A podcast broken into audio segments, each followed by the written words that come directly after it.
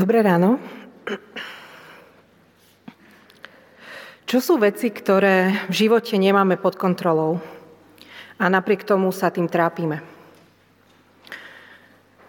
Vojna na Ukrajine, rola kresťanstva vo svete, globálne otepľovanie, politický vývoj v našej krajine –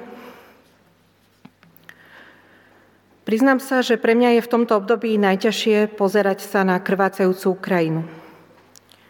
Včera Rusi opäť zautočili raketami a najväčšie obete si zrejme vyžiadal útok na obytnú štvrť v meste Dnipro. Srdce mi puká pri pohľade na desivé zábery. Ľudia sa zúfalo snažia odstrániť trosky, pod ktorými sú uväznení ďalší ľudia. Počuť, ako kričia, že nechcú zomrieť. Je vo mne obrovský hnev a obrovská bezmocnosť. Čo môžem robiť? Čo môžeme robiť? Internet je plný typov o tom, ako sa vzdať kontroly nad vecami, ktoré nemôžeme mať pod kontrolou.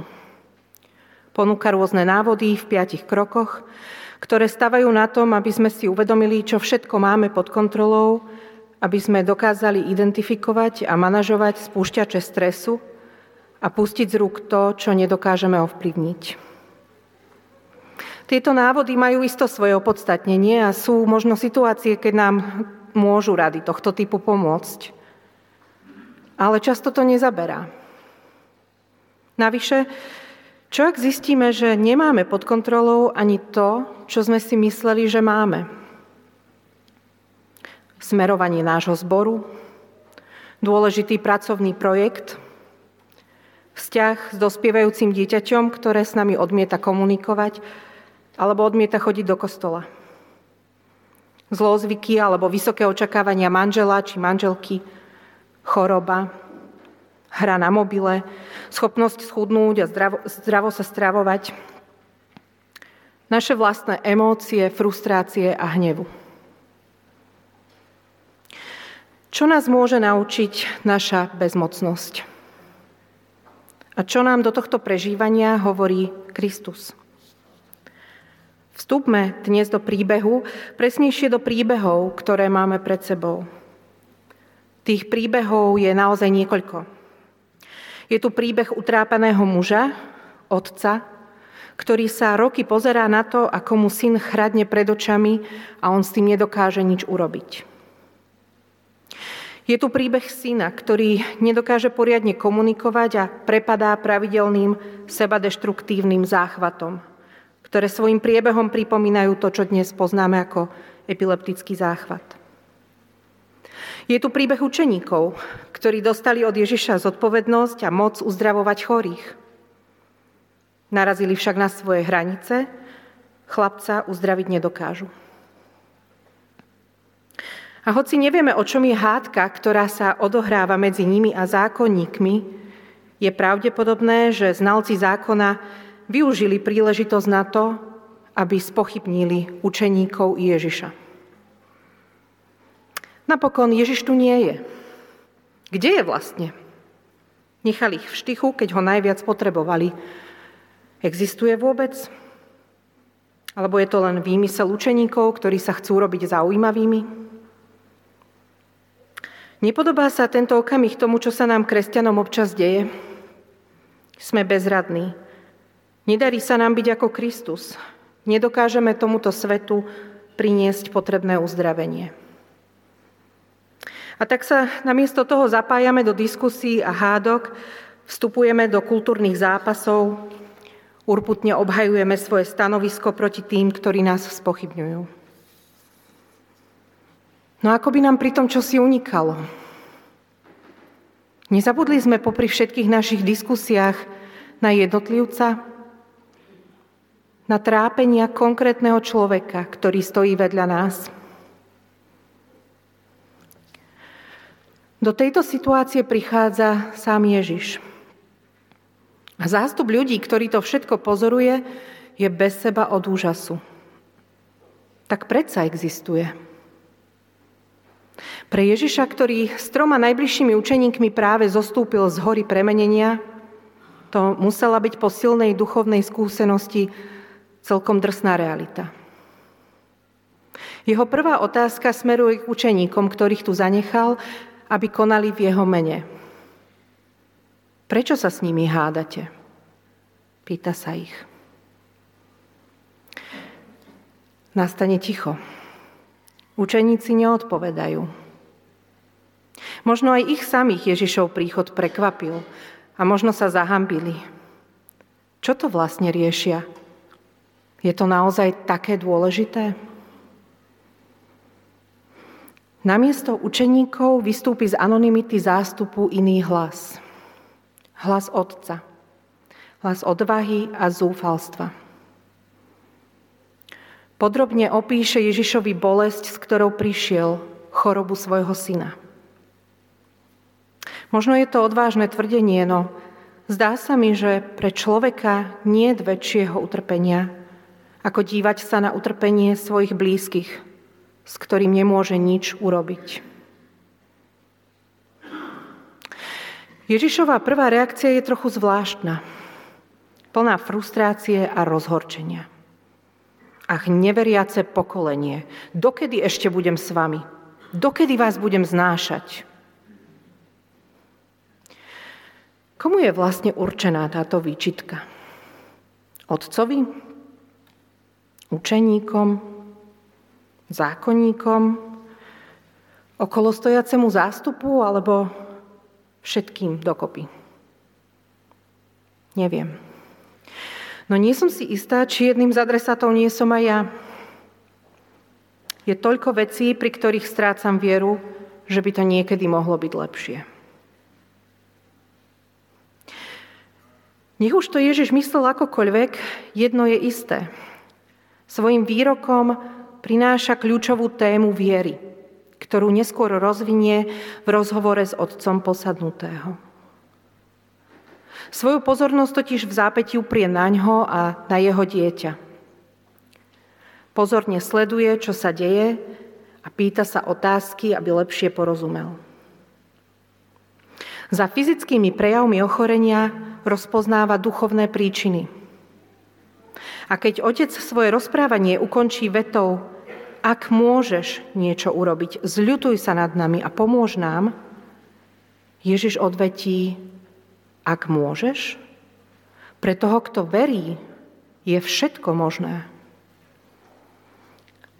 V tej chvíli zaznie otcov srdcervúci výkrik. Verím, pomôž mojej neviere. Zabudol na to, že okolo stoja ľudia. Zabudol na pocity poníženia a strachu, na to, čo si o ňom pomyslia. Je tu len Ježiš a On a jeho vnútorný zápas za hranicami viery. Úplné obnaženie, slzy. Verím, pomôž mojej neviere. Áno, chceme veriť. Napriek nepravdepodobnosti našich túžob, napriek všetkým pochybnostiam, napriek tomu, ako často sa od Boha obraciame k vlastným riešeniam. Kde si vo vnútri naša viera ešte žije, hoci zvonku možno vyzerá ako mŕtva. A Ježiš vezme túto vieru. Vezme bolesť a zúfalstvo, vezme to málo, čo vieme dať a koná. Už bude dobre, už to má v rukách On. Ale čo to? Zdá sa, že uzdravovanie sa nepodarilo. Chlapec vyzerá byť mŕtvý. Predstavujem si otca, ktorý sa na to bezmocne vydesene pozerá spolu s chlapcom, ako by definitívne umierala aj jeho viera. Takto sa to teda končí. Ani Ježiš to nedokázal. Súcitné pohľady okolo stojacich potvrdia jeho tušenie. Jeho synovi už nie pomoci. V tej chvíli Ježiš natiahne ruku chlapcovi a pomôže mu vstať. Neuveriteľné sa stalo skutočnosťou. Syn je nažive. A je skutočne sám sebou. Dokáže komunikovať. Počuje dojatého otca, ktorý sa mu prihovára, vidí Ježiša a množstvo ľudí, ktorí sa tisnú bližšie, aby videli, čo sa stalo. Verím. Odlesk tohto príbehu nájdeme vo všetkých veľkých príbehoch nášho sveta. Už sa zdá, že je koniec, no potom príde nečakané víťazstvo. Od Dávida a Goliáša cez príbeh Snehulienky až po pána prsteňov, Matrix či Harryho Pottera, Ľudstvo žije bláznivou ideou o moci bezmocných. Odkiaľ sa to v nás vzalo? A nie je to všetko len fantázia? Ilúzia, ktorú si rozprávame, lebo robí náš život znesiteľným? Verím, že autorom, rozprávačom tejto nádeje je sám Boh. Jeho príbeh o záchrane sveta pred zlom a pred smrťou je inšpiráciou a predlohou všetkých ostatných príbehov víťazstva dobra nad zlom. Ten príbeh o dieťati, ktoré prišlo na svet ako Boh a človek, o mužovi, ktorý preukázateľne zomrel, no o tri dní neskôr sa znovu objavil medzi živými, je taký silný práve preto, že je skutočný. Rovnako ako uzdravenie posadnutého chlapca. Aj v našich časoch sa príbehy, ktoré vyzerajú ako zo sveta fantázie, z času na čas prelievajú do skutočnosti. Ako by to bolo možné, ak v ich jadre nie je skutočná nádej? Príklady máme okolo seba. Smrť Jana Kuciaka a Martiny Kušnírovej vyvolala obrovské vzopetie spoločnosti, ktoré sa skončilo pádom skorumpovanej vlády. A ak by sme zašli o kúsok ďalej do minulosti, po 40 rokoch neslobody sme aj v našej krajine zažili to, čo si ľudia ani nevedeli predstaviť.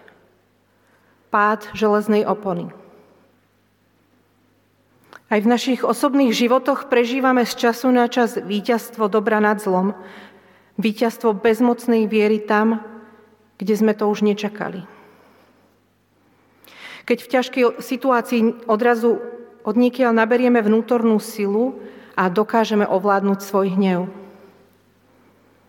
Keď nám je smutno a niekto nám napíše povzbudzujúcu správu alebo nám len tak zavolá. Keď naše dieťa z ničoho nič urobí niečo krásne pre druhých a úplne nás tým prekvapí. Keď nám niekto odpustí. Alebo keď my odpustíme niekomu, komu sme dlho nedokázali odpustiť. Tieto záblesky Božej prítomnosti nás neodbitne priťahujú k zdroju všetkej lásky. No prečo sa nám tak často nedarí? Prečo znovu a znovu upadáme do našich sebadeštruktívnych návykov? Prečo sme hluchí, keď treba počúvať a nemí, keď treba hovoriť? Prečo sa nám nedarí komunikovať s tými, ktorí sú nám najbližší? Prečo nedokážeme v tomto svete niesť Kristov obraz a byť svedectvom o jeho láske a pravde? Zdá sa, že učeníkov trápi podobná otázka. Dostali od Ježiša moc a zodpovednosť. Prečo nedokázali chlapca sami uzdraviť? Ježišova odpoveď je prostá. Tento druh nemožno, nemožno vyhnať ničím, iba modlitbou. Na prvý pohľad to nedáva zmysel.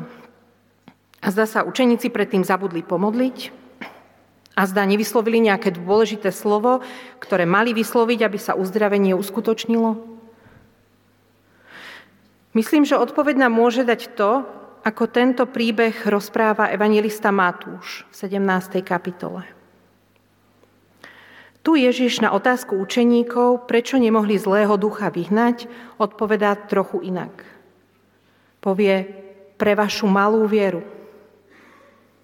V zápetí dodá, keby ste mali vieru, čo je len ako horčičné zrnko a povedali by ste tomuto vrchu, prejdi odtiaľ to tam, tak prejde. A nič pre vás nebude nemožné. O čom tu Ježiš hovorí? Čo je to za vieru? A ako súvisí s modlitbou? Myslím, že viera horčičného zrnka je taká silná práve preto, že sa zdá byť takou slabou. už takmer nie je. Je to viera nalomenej trstiny, viera hasnúceho knôtu. Viera, ktorá poznáva, že nestačí s dýchom. Je to modlitba, ktorá má podobu výkriku. Verím, pomôž mojej neviere. Je to okamih, v ktorom si uvedomujeme, že nemáme v rukách nič, ani to, čo sme si mysleli, že máme, a všetko odovzdáme do rúk Bohu. A je to spôsob života, v ktorom si túto odovzdanosť denne pripomíname. Možno preto v niektorých zápisoch Markoho Evanielia nájdeme v 29. verši doplnenie. Tento druh nemožno vyhnať ničím, iba modlitbou a pôstom. Pôst je totiž práve takýmto denným pripomenutím. Púšťame z ruky naše vlastné riešenia, aby sme prázdnymi rukami dokázali objať Krista. Zdá sa mi, že podobný postoj je vyjadrený aj v knihe Nárekov, z ktorej sme čítali v prvom čítaní. Autor tu hovorí, že zaniklo to, čo očakával od hospodina. Alebo v tom preklade, ktorý sme čítali, zaniklo, zanikla jeho nádej od hospodina. A predsa sa rozhodne upriamiť svoju pozornosť na Boha a v tichu na ňo čakať. Myslím, že takúto modlitbu má Kristus na mysli. Pred pár rokmi som zažila počas leta veľmi ťažké obdobie, keď som sa trápila pre veci, ktoré som nemala úplne pod kontrolou. Jeden večer som nemohla zaspať a modlila som sa, aby Pán Boh do tejto situácie zasiahol. Modlitba ma však neupokojovala pretože som si neustále pripomínala to, čo ma trápi. V tej chvíli mi prišla na myseľ krátka veta. Púšťam to. Roztvorila som dlane a predstavila som si, ako to, čo v nich zvieram, padá kam si nadol. Do Božích rúk, výdych a potom znova. Púšťam to do Božích rúk. Takto som sa postupne upokojila. Tej modlitbe som sa však potrebovala vrátiť znova a znova, ešte mnohokrát, kým som tomu úplne uverila. Situácia sa síce nezmenila, ale už som ju nepotrebovala mať pod kontrolou. Čo nás teda učia príbehy bezmocných učeníkov, bezmocného otca a bezmocného syna? Kristus nám chce porozumieť. Zaujíma ho, čo prežívame a cení si našu úprimnosť a odvahu. Hovorme mu, ako sa cítime. Rozprávajme sa s ním o tom, čo nás ťaží. Druhá vec, ktorá mi napadá, je, že Kristus reaguje aj na najmenší pohyb nášho srdca. Dokáže oživiť aj vieru, ktorá vyzerá ako mŕtva.